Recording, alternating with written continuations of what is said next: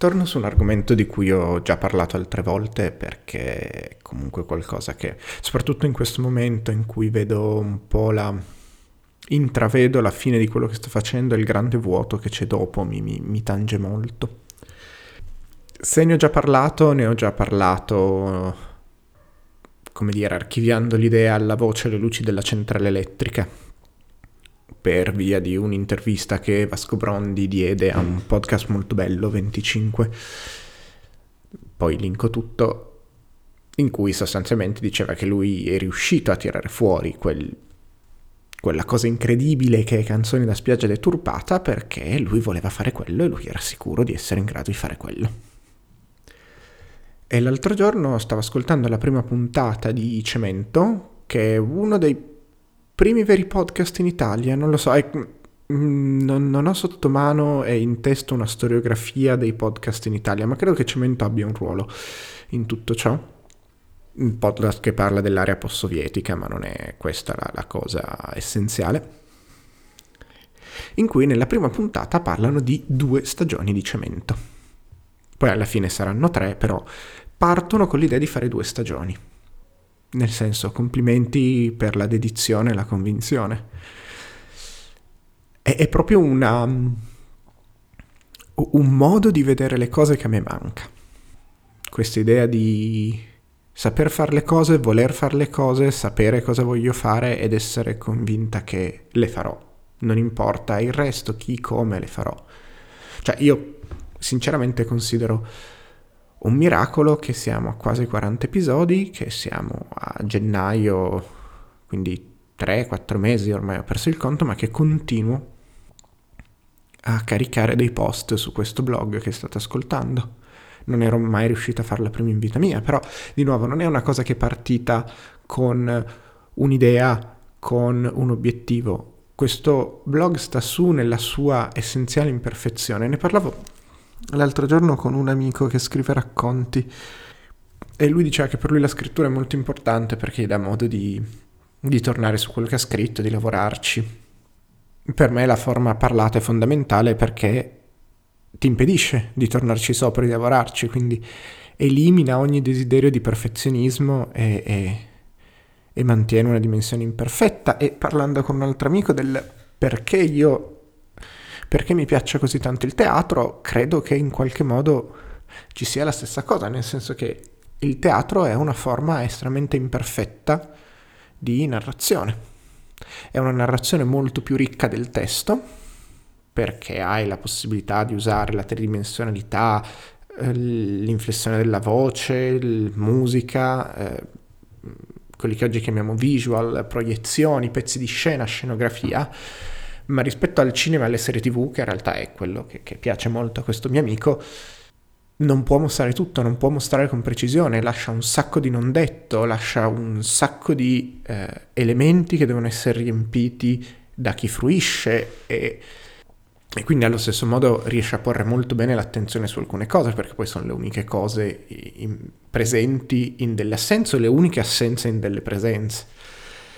Ed è anche una comunità artistica, soprattutto se non si frequentano alcuni teatri molto, molto inamidati,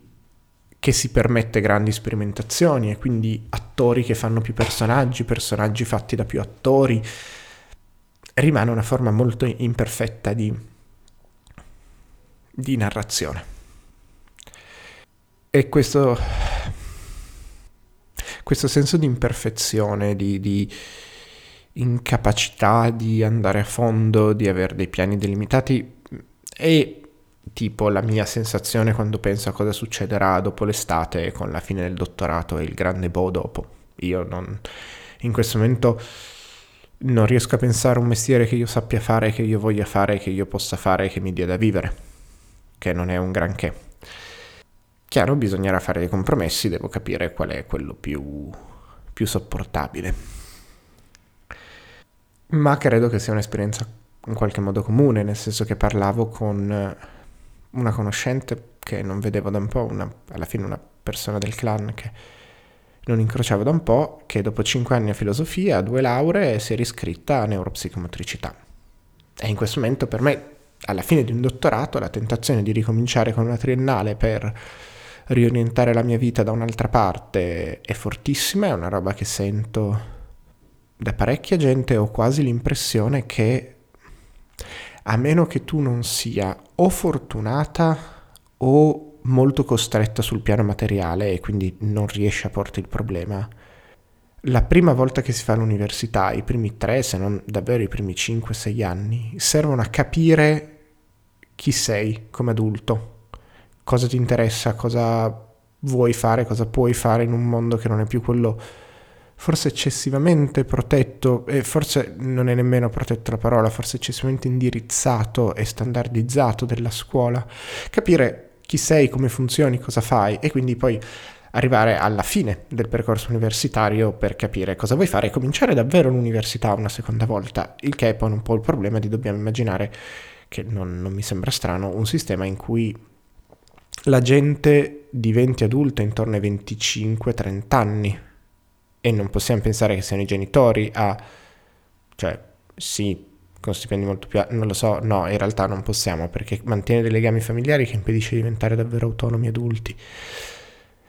Quindi non possiamo pensare che siano i genitori a mantenere le persone fino a quell'età, quindi bisogna pensare ad altre forme di eh, sostegno, come delle borse di studio universali, che però non, non, devono essere tipo limitate alla prima interazione in università non devono essere limitate per merito. E quindi poi torniamo al fatto che secondo me l'unica cosa che ha davvero senso è permettere alle persone di sopravvivere senza troppi problemi e quindi una, un reddito di base universale o qualcosa del genere. E quindi non lo so, la, mm, di nuovo non è una... anche oggi non è un podcast di... cioè un episodio, un post di riflessioni molto compiute,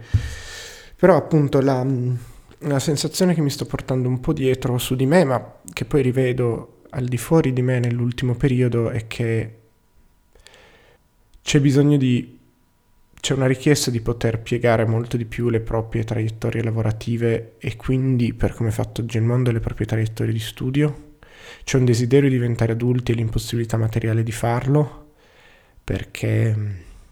appunto non diventi adulto finché non lavori, però eh, spesso si incarica compromessi molto grossi sul piano della realizzazione personale, eccetera, eccetera, che conoscersi richiede un botto di tempo e la scuola oggi non si pone quello come obiettivo e quindi o hai la fortuna e di, di, essere in dei contesti che ti diano un sacco di, di stimoli e possibilità e spesso non bastano. Io quei contesti li ho avuti, le conclusioni a cui sto arrivando adesso potevo arrivarci anni fa, mm, cioè